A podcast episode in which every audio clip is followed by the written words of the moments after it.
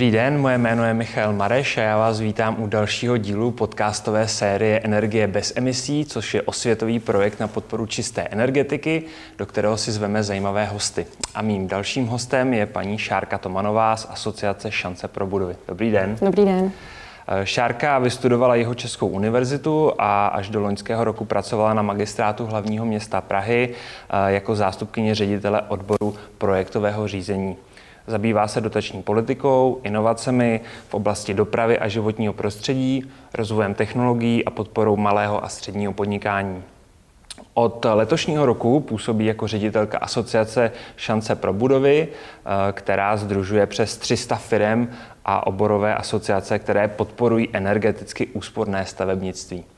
Eh, Šárko, my dneska sedíme tady ve studiu Box 51 na Proseku a když se teď eh, rozlídnete okolo sebe, tak jak úsporná je tahle ta budova, tenhle ten prostor? To je moc hezká otázka na začátek. Já jsem si trošku tu budovu prohlédla, když jsem přicházela. A je vidět, že je nová, takže poměrně bude úsporná, protože jsou nové standardy, které platí pro novo, novostavby. Takže už zvenku jsem viděla, že je zateplená nebo že je úsporně udělaná z obál, obálka budovy. A takhle, když se podívám okolo, máme tady plastová okna, máme tady větrání rekuperační, takže poměrně dobré LED světla. Já si myslím, že tady jsme dobře. Výborně, to jsem rád, že začínáme eh, pravou nohou. Obecně, jak jsou na tom Češi a české budovy, eh, co se týče úspornosti a šetrnosti? Eh, abych si tady možná jenom nasladění očekávání, tak bych si tady dala nějakou drobnou jako definici toho, co, čím vůbec jako budeme dneska říkat budovy. A my se můžeme na to podívat z dvou pohledu. Můžeme to brát jako celek, nebo se můžeme podívat na rezidenční sektor a pak na rezidenční sektor. Ten rezidenční je poměrně jednoduchý. Tam vlastně zahrnujeme všechny budovy, kde bydlíme. Jsou to rodinné bytové domy a ten nerezidenční sektor potom máme veřejný a komerční.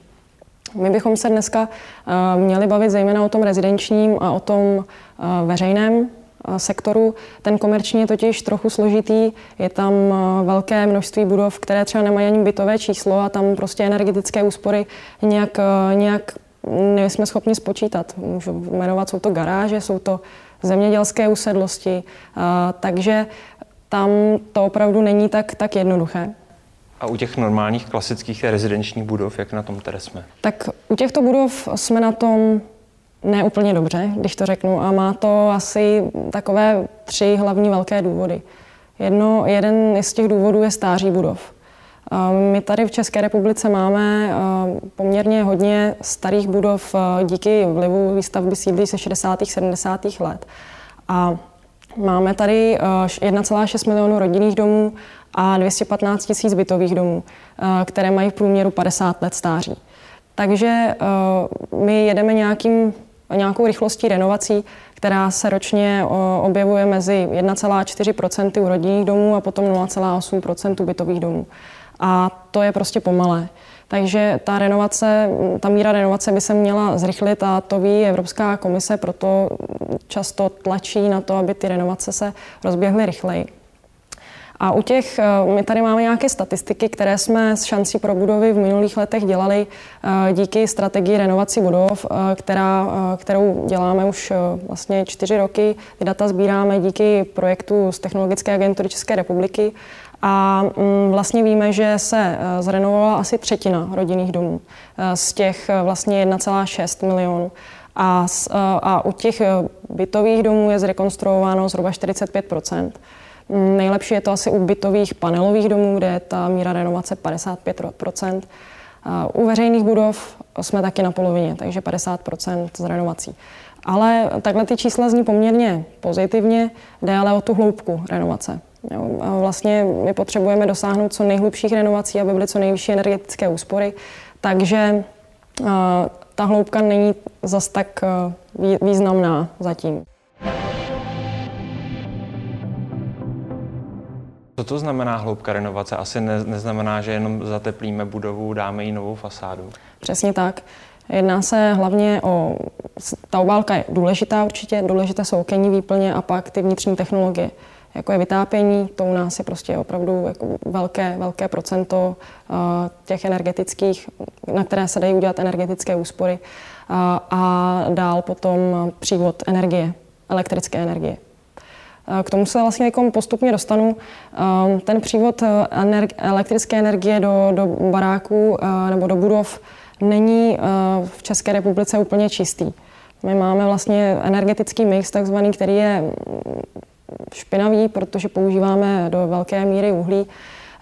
A jak víme, tak v roce 2038 uhelná komise vlastně řekla, že by mělo uhlí v České republice skončit, takže po tomto datu už by ten energetický mix měl být daleko lepší. Významná část energie potom plyne i z jaderných zdrojů, a tamto téma je velmi zatím nejasné. Nikdo vlastně ještě neřekl, jestli jaderná energie je čistá nebo špinavá. Eh, je to takovým předmětem jako velké, velkých debat i na té nejvyšší evropské úrovni. A jak jsem se minulý eh, měsíc setkala s panem vicepremiérem Evropské komise Francem Timmermansem, který je velkým odpůrcem jaderné energie, eh, tak nám říkal, spočítejte si to, kolik vás ta jaderná energie stojí a ku podivu teda eh, na evropské úrovni se to počítání událo a vyšlo, že jaderná energie vlastně eh, tak špatná není, takže uvidíme, kam se, kam se ty debaty posunou, aby jsme mohli říct, že náš energetický mix vlastně není tak špatný.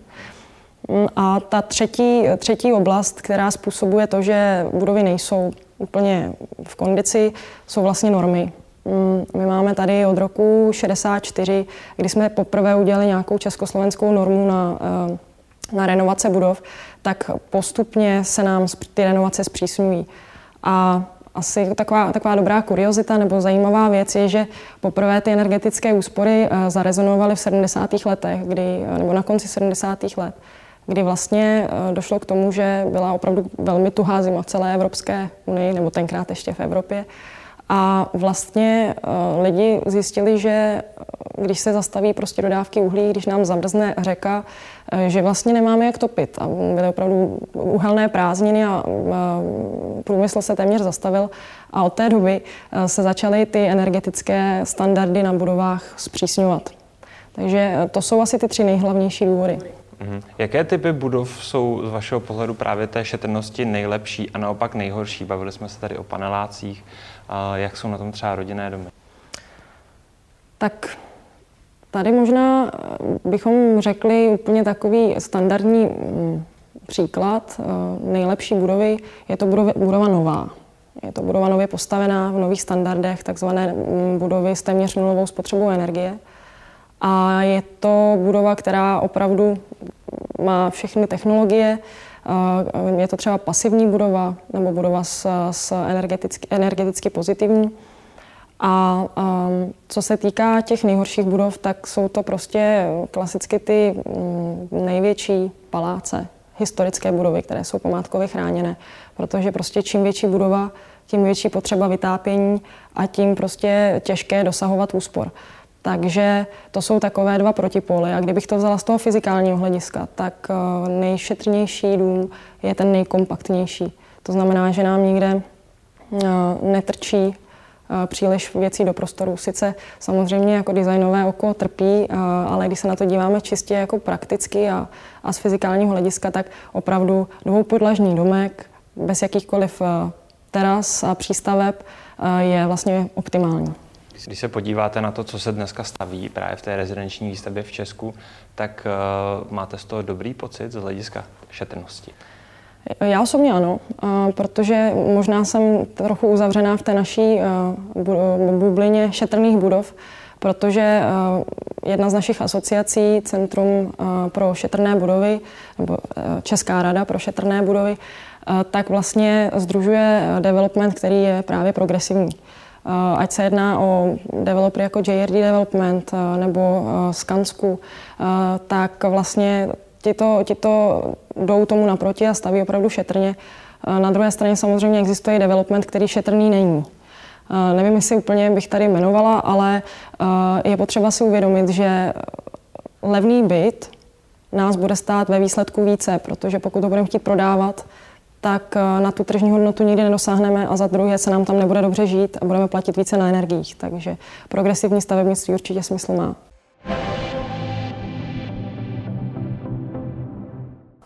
Když se podíváte na nabídku bytů, tak u nich jsou často uváděné, uváděné ty energetické štítky. Je to něco, čemu vy fandíte a věříte a dala byste radu, aby se tím lidé řídili, když si třeba novou nemovitost pořizují? Určitě. Energetické štítky mají velkou vypovídající hodnotu. Vlastně v posledním roce se zpřísňovaly. Oni opravdu vypovídají o tom stavu budovy. A jsou na to vlastně dlouhosáhlé výpočty, které, na kterých jsme také spolupracovali.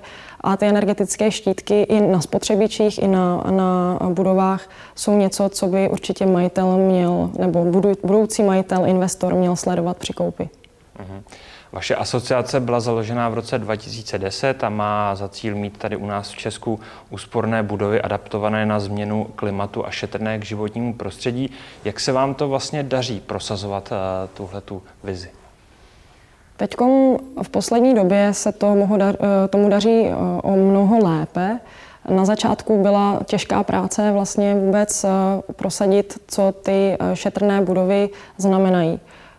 My dlouhodobě spolupracujeme s Ministerstvem životního prostředí i na programu Nová zelená úsporám, který tomu právě v tom rezidenčním sektoru velmi pomohl. Je to jeden z, jako z nejlepších programů ve střední východní Evropě, který vlastně dotuje nebo kodotuje tu výstavbu rodinných domů. Takže skrze vlastně tuhle, musím říct, v miliardách drobnou, drobnou část, tak se nám daří u toho obyvatelstva tu chuť vzbuzovat a motivovat je k lepším, úspornějším opatřením, protože jinak by většinou opravovali podle svého nejlepšího uvážení. Takže tohle je, tohle je dobrý, dobrý směr.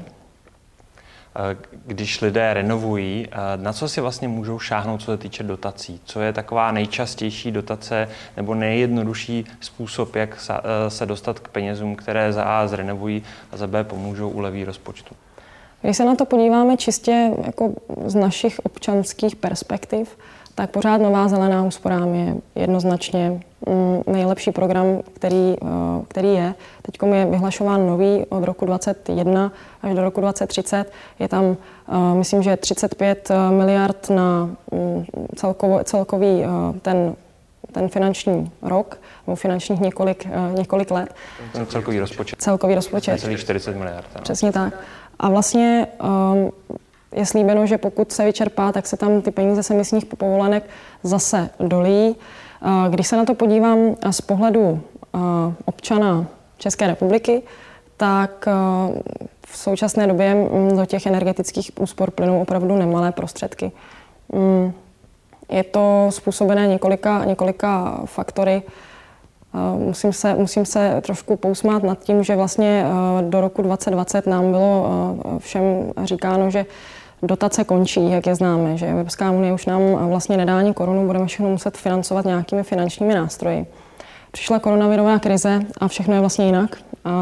Evropská unie si půjčila 750 miliard na finančních trzích a v masivní míře nám poslala peníze do fondu soudržnosti, uh, ta, pardon, do fondu uh, modernizačního fondu, to jsou peníze z emisních povolenek, dál do fondu pro spravedlnou tra- transformaci nebo do Národního plánu obnovy a máme tam opravdu uh, skokový nárůst. A je to, je to dobře, protože se nám opravdu ta zelená tranzice blíží a i ty budovy a i ta celková prostě spotřeba je, je, potřeba, jí, eh, je potřeba jí měnit nejen na budovách, ale pře, přesně na těch přívodních, tepelných a elektrických eh, dodávkách. Takže z pohledu, z pohledu té, eh, té masivní, toho masivního nárostu financí opravdu dostane každý sektor nějaký příspěvek na svou vlastní rekonstrukci.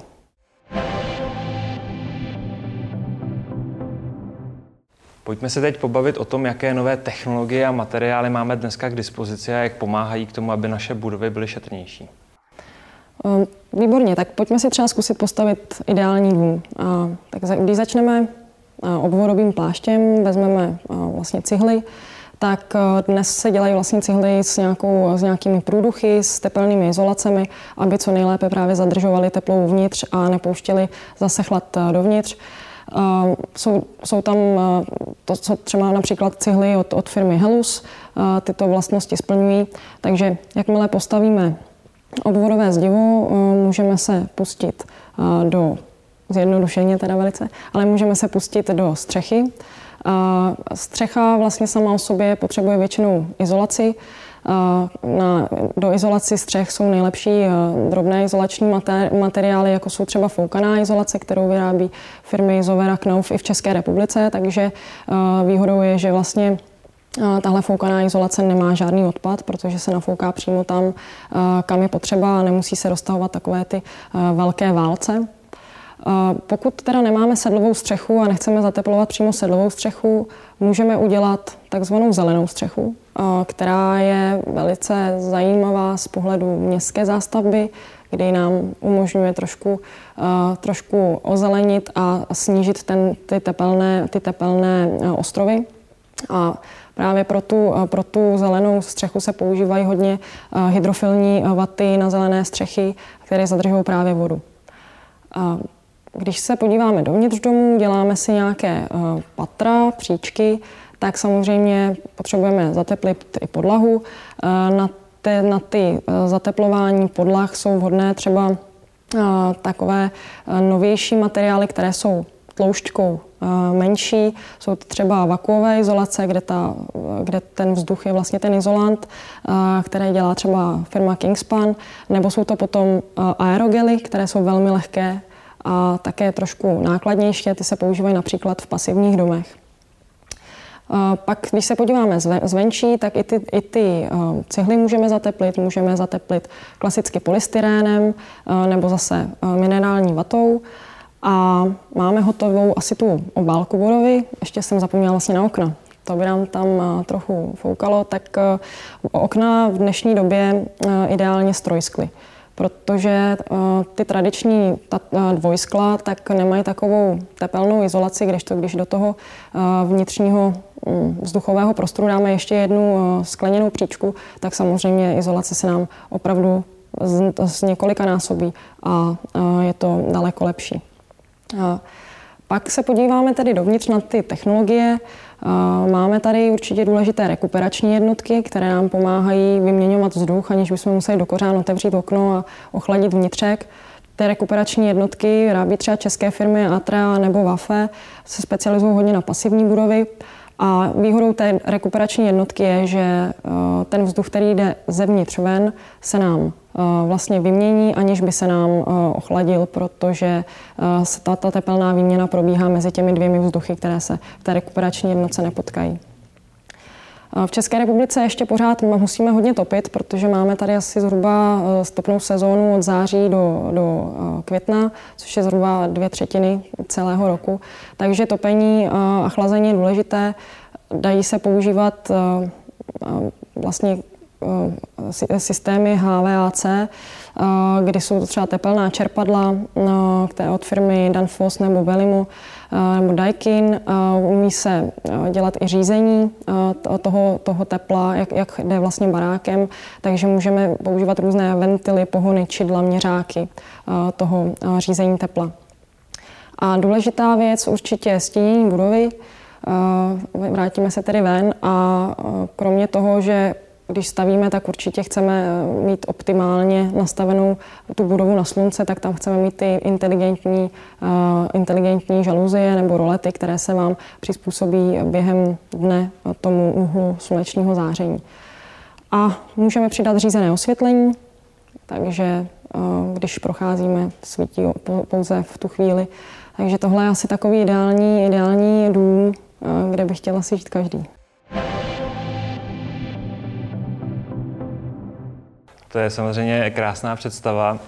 Na druhou stranu spoustu materiálů, které jste teďka zmínila, patří mezi ty, které výrazně zdražily za poslední dobu, řekněme i desítky procent, pokud jsou vůbec k dispozici. Spousta z nich je vlastně nedostupné zboží v současné době. To máte naprostou pravdu.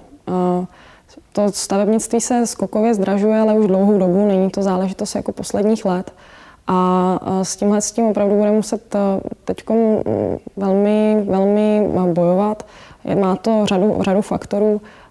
Můžeme jmenovat prostě od nedostatku pracovních sil eh, v, ve stavebnictví obecně, kdy prostě firmy bojují s tím, že nemají dostatek, dostatek personálu. Můžou to být nedostatek vlastně energetických specialistů, kteří by tu optimalizaci udělali. Hm, může to být dlouhé stavební řízení, které samozřejmě prostě asi je, je alfou a omegou. A doufáme, že se po novém přijetí nového stavebního zákona zrychlí. A samozřejmě nedostatek materiálů i způsobený koronavirovou krizí, kdy prostě se na dlouhou dobu ty fabriky zavřely a dochází k opravdu k výraznému spoždění při dodávkách. A to je asi jakoby téma na samostatnou určitě. diskuzi a určitě ho tady ne, nejsme schopni vyřešit. K tomu můžete přidat třeba sem tam nějaký Suez, nějakou blokádu, že se tam to zboží ani nedostane do Evropy a tak dále. Máte pravdu. Každopádně mě zajímalo ještě eh, na, na ty materiály, o kterých jsme se teďka bavili, jaké jsou ty nejčastější, na které se využívají dotace a různé podpůrné programy, respektive to, na co si lidi nejčastěji žádají. Doteď to bylo klasicky na, eh, na izolaci, na zateplování, protože tam směřovala ta nejvyšší část podpory. Nyní jdeme trochu dál a opravdu jsou to technologie, které si můžete, si můžete koupit díky jednotkovým nákladům. Vlastně Nová zelená úspora neříká, co od jaké firmy máte koupit, ale stanovuje nějaké benefity za to, když si přesně dáte lepší čerpadlo, když nevyměníte uhelný kotel za plynový, ale vyměníte to, to přímo přesně třeba za nějaké tepelné čerpadlo, které, které je zase míří o kus dál, protože plyn eh, se také považuje za neúplně eh, čisté palivo a do budoucna delší by se od něj mělo taky ustupovat. Takže Nová zelená určitě zvýhodňuje nějakými výhodnými nebo nějakými dotačními benefity jednotlivé technologie. Je to tak, že Češi milují tenhle ten program a budou ho milovat dál? Já myslím, že ano. Jako je, to, je to opravdu dobrý program. Proč ho, proč ho opouštět? A, uh, už se s ním všichni naučili pracovat, takže pojďme ho milovat klidně dál. Pojďme se teďka podívat na stranu developerů, kteří často ty budovy, které my považujeme za úsporné, šetrné, udržitelné, staví. Mohla byste třeba zmínit ty nejlepší příklady toho, jak se dneska právě staví domy a kdo jsou ti developeři, kteří je mají na svědomí? Eh, touhle problematikou se u nás zaobírá nejvíc eh, Česká ráda pro šetrné budovy, takže budu mluvit hlavně o, o její členské základně, eh, protože združuje zhruba 20 toho progresivního trhu a z našich členů jsou, je tam development, JRD Development, jak jsem zmiňovala, FINEP, AFI, to jsou ty velcí, velcí hráči, kteří, kteří toto určitě podporují a jdou tím udržitelným směrem. A když se podíváme po Praze, eh, tak určitě stojí za to zmínit budovu v Jinonicích, eh, známou ČSOB, která získala ta nejvyšší, nejvyšší ocenění v, v energetických úsporách na budově. Je to ta certifikace LEED, myslím, že dostala eh, Gold, možná už i Platinum, tady nevím úplně přesně, jak jsou na tom, ale to je třeba jedna z, krásné, z krásných ukázek v Praze, jak, jak to určitě jde. Mm-hmm. Eh, fandíte i tomu, že by si lidé třeba používali nějaká zařízení na recyklaci vody, která by byla součástí právě nově stav, stavěných domů? Mám na mysli třeba spachování dešťovou vodou a tak dále. Určitě to je důležitá věc. Eh, tímto směrem třeba jde i ta zelená úspora. My jsme naposledy eh, vlastně navštívili Mosaic House, vlastně hotel v centru Prahy, který tím, tímto způsobem splachuje a jsou to určitě technologie, které je potřeba využívat hlavně tam, kde se opravdu staví, kde si to člověk může dovolit. U těch rekonstrukcí to někdy bývá opravdu složité do té budovy to zapasovat, ale u těch novostaveb to smysl má. My do budoucna ji chceme řešit eh, s ministerstvem zemědělství mm, a se státním zdravotním ústavem ještě další eh, výjimky eh, nebo spíš změny v zákonech, aby ta šedá a dešťová voda byla lépe využitelná, protože teď to prostě neumí stavební úřady úplně uchopit a ke každé budově potom vlastně přistupují individuálně, což taky nezrychluje to stavební proces, takže na tomhle třeba my do budoucna určitě budeme pracovat. Jak je nastavená současná legislativa? Je dostatečně progresivní, co se týče podpory právě inovací při stavbě a šetrnosti budov? Mm, tady bych byla asi opatrná v nějakých soudech, ale uh, dá se říct, že se nám pomalu daří do té legislativy ty drobné, drobné inovace vpravovat. Je to poměrně dlouhý proces a ještě eh, s, s tím eh, naším volebním obdobím, které, které je kratší, tak eh, to má vždycky nějaké píky a nějaké pády.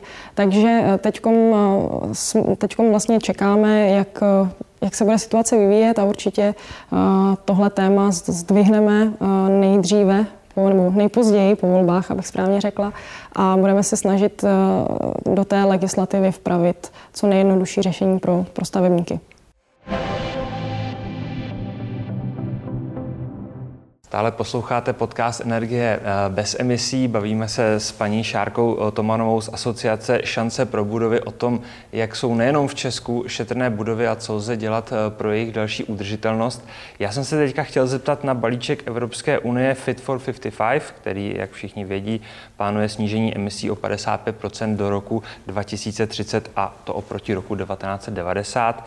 Ta připravená změna systému emisních povolenek by se měla stahovat právě i na budovy budovy. Mohla byste nám přiblížit, co to konkrétně bude obnášet? Když se budeme bavit konkrétně o, tom, o té eh, směrnici k emisním, povolen, emisním povolenkám, která je ještě jenom jako dílčím výsekem z toho obrovského balíku Fit for 55, tak eh, my jsme za tohle eh, docela rádi, protože to zapojení systému budov do emisního, emisních povolenek nám trochu narovnává to prostředí, které je teď pokřivené. Doteď vlastně ty emisní povolenky nakupují eh, výrobci energií a vlastně eh, ta lokální topeniště eh, jsou mimo. Jo. Lidi, kteří topí uhlím a na plyn vlastně nějakým způsobem nejsou zatíženi, když zase spalují špinavé zdroje. Takže toto ta direktiva by měla změnit. Není teda úplně jasné, jestli se to povede, protože na posledním setkání ministrů v Lublani ve Slovensku tady proti tomu byly výrazné, výrazné mm, vlastně negativní hlasy. A za nás je to o tom, že ta, ty finance, které by, měly, eh, které by měly plynout do celého toho balíku, tak budou platit bohužel tedy občané, ale nebude to nějakým, eh, nějakým systémem, který je ne, netransparentní. Eh, mělo by to dopadnout právě na, na ty výrobce energií a dodavatele těch energií a, a lidé by to měli poznat tedy na vyúčtování. Stejně tak, jako to poznávají lidé na vyúčtování, když platí elektřinu. Na druhou stranu Evropská komise už plánuje kompenzovat eh, přes sociálně klimatický fond eh, tenhle ten dopad eh, nízkopříjmovým a zranitelným, zranitelným skupinám obyvatel. To je cesta správným směrem? Jak se to vezme? Určitě kompenzace finanční nízkopříjmovým obyvatelům je, je správná. O tom, jestli se má zřizovat další fond, už bychom mohli vést polemiky, protože s tím, jak eh, nyní eh, vlastně Evropská komise zřídila dva nové fondy, mm, respektive vlastně tři, i s tím modernizačním, tak eh, na tu národní administrativu dopadá velké množství změn a ta aplikace potom může být nepřehledná a může být i pro Českou republiku fatální v tom, že sice vyčerpáme, ale Evropská komise nám potom ty peníze může vzít, protože prostě nejsme připraveni na tak rychlé změny. A pokud by sociální, sociální fond byl zase nový fond, který bude mít svou novou směrnici, tak se nám zase bude těžko aplikovat.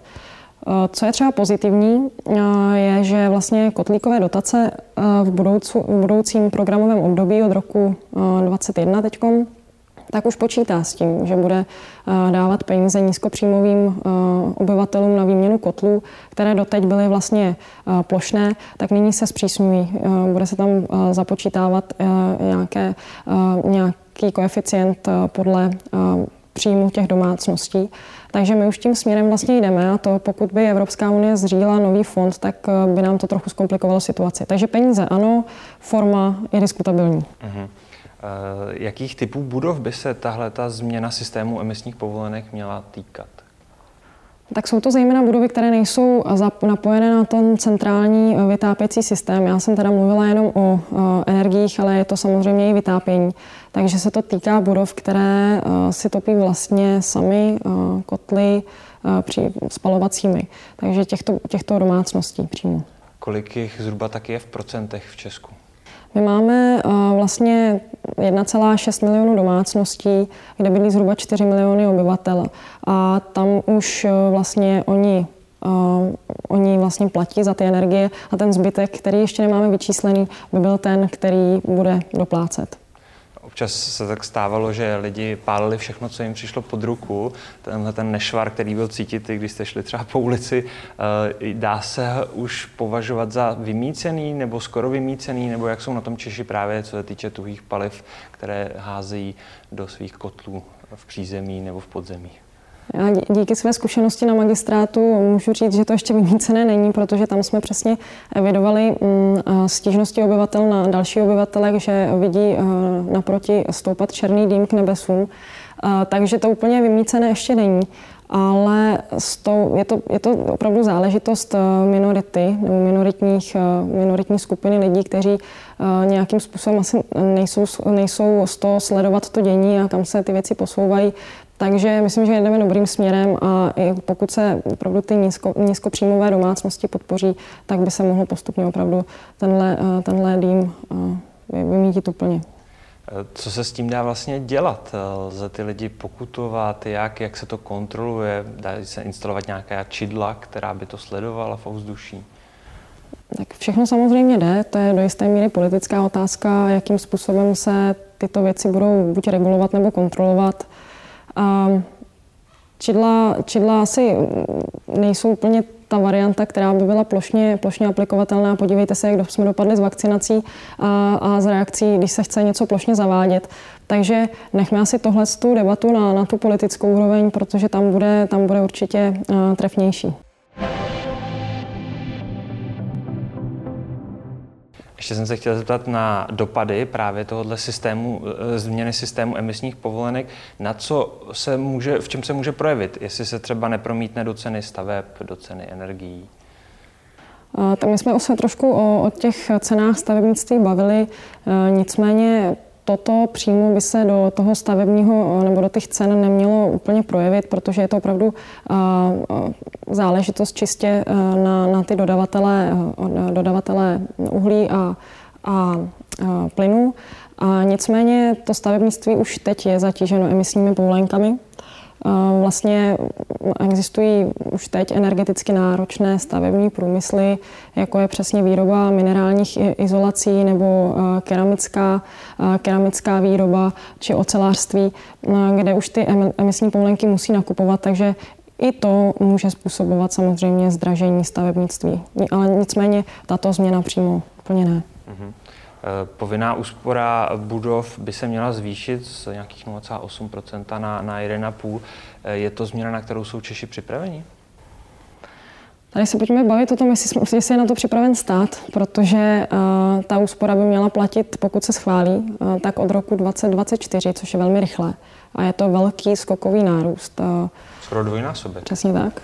To je opravdu hodně. Uh, je to problematické už, už z toho důvodu, že my děláme kroky k tomu, aby jsme k těm úsporám došli uh, napříč. My jsme se teď hodně bavili o budovách uh, a o tom bytovém sektoru, ale máme tady průmysl, um, který, který určitě k těm úsporám do velké míry přispívá a, a musí je dělat.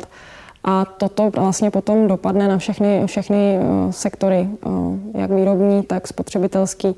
Takže tady právě bude problém v tom, že stát bude sbírat data a bude uvalovat samozřejmě nějaké povinnosti dál, nenese, ten, nenese si to břemeno sám. A to se může opravdu jako negativně projevit na, na těch tocích, jak, jak finančních, tak potom i do těch, těch úsporných. Takže toto navýšení vnímáme určitě jako velmi velmi vysoké a velmi jako rychlé, progresivní. A on celý ten balíček je velmi ambiciozní a velmi přísný. Takže kdyby to nešlo v takovém rychlém sledu za sebou, tak by jsme asi jako u nás byli daleko přívětivější, ale ty změny se dějí opravdu co rok, dva roky a to už je opravdu uh, zátěž. Už tady šla řeč o rezidenčním bydlení a průmyslu. Jak je na tom ale stát jako správce a majitel eh, budov, eh, mezi něž patří často právě zmiňované historické paláce 17. 18. století, staré budovy. Eh, jak je na tom právě s, s, s tou úsporností a šetrností a s tou změnou k lepšímu, aby ne, nám neunikalo tolik energie a ty budovy byly šetrné? Tak stát by měl jít podle Evropské unie příkladem. Uh, stát není vlastně jenom, nejsou vlastně jenom státní budovy, když se podíváme, jsou to všechny veřejné budovy, takže od radnic přes některá sportoviště, sociální služby, nemocnice. Je to opravdu široké spektrum budov, které se pomalu renovují. Říkám pomalu, je to, je to správné slovo, protože ta příprava těch projektů je opravdu dlouhá. A doteď ty peníze vlastně na tu přípravu úplně nebyly, byly vždycky peníze až na tu samotnou investici a zejména malé obce se s tím jako poměrně bojovaly, protože tu kapacitu na, na, na obcích nemají. Bojoval s těmi, bojovali s těmi teda velká města, protože tam e, sice kapacita je, ale, ale nikoliv vyčleněná na ty e, samotné energetické úspory. Takže je dobré, že města začala řešit energetické manažery, které, kteří jsou opravdu jako kapacita k tomu, aby ty věci organizovali a začali připravovat kvalitní projekty. A když dáme jako konkrétní příklad, tak eh, jak pocházím z prostředí Prahy, tak eh, jsem byla u, u, u velkých rekonstrukcí uh, školských budov, které právě měly ambici se zrekonstruovat na budovy s téměř nulovou spotřebou energie. A trvá to neustále, už to trvá 6 let od té první, vlastně od toho prvního výběru těch konkrétních budov k rekonstrukci a pořád není hotovo. Eh, a díky operačnímu programu Praha se do toho prostě bylo schopno nalít eh, velké množství peněz, myslím, že až eh, jedna miliarda. A je to pilotní projekt, kde se proinvestovalo spoustu peněz a pořád není hotový. Takže pojďme se spíš připravit na to, že musíme investovat do, do, do projektových příprav, připravovat kvalitní projekty, aby jsme pak mohli investovat, ale tam ještě nejsme. Jedním z témat tohoto podcastu je dekarbonizace a podle Evropské komise by energie v budovách měla být z téměř 50% z obnovitelných zdrojů. A je to podle vás proveditelné? Když se budeme bavit čistě o budovách, tak eh, to procento asi nejsem schopná zhodnotit, ale budovy jsou jako skvělý nástroj na to instalovat eh, obnovitelné zdroje ať se je to fotovoltaika na střechy, nebo fototermika, nebo opravdu tepelná čerpadla, eh, která umožňují eh, tu energii vyrábět.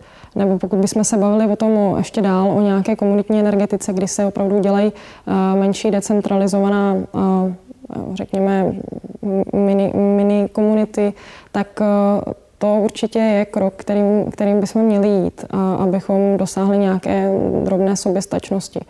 A 49% bych asi nechala na posouzení potom lidem, kteří se zabývají přímo obnovitelnými zdrojemi. Ale za nás, za šanci pro budovy určitě podporujeme osazování budov obnovitelnými zdroji. Na závěr možná otázka, která směřuje k pozitivním, pozitivnímu uzavření naší, naší diskuze. Koukáte se s optimismem do budoucna, co se týče úspory a šetrnosti budov tady u nás? Tak já doufám, že to z toho podcastu celého zaznělo, že nebyl negativní, ale, ale výhledový. Já určitě ano, možná to je daný, dané tou ještě, ještě mým mládím, ale každý člověk chce dobře žít, dobře bydlet, chce mít nějaký svůj komfort a ty úspory energií v budovách tomu prostě směřují. A samozřejmě pokud nechceme žít asketický život, tak musíme, eh, musíme vynaložit prostředky na to, abychom eh, si ty budovy dobře, eh, dobře ošetřili. To byla Šárka Tomanová, ředitelka asociace Šance pro budovy. Já moc děkuji za váš čas. Taky děkuji za pozvání, mějte se hezky.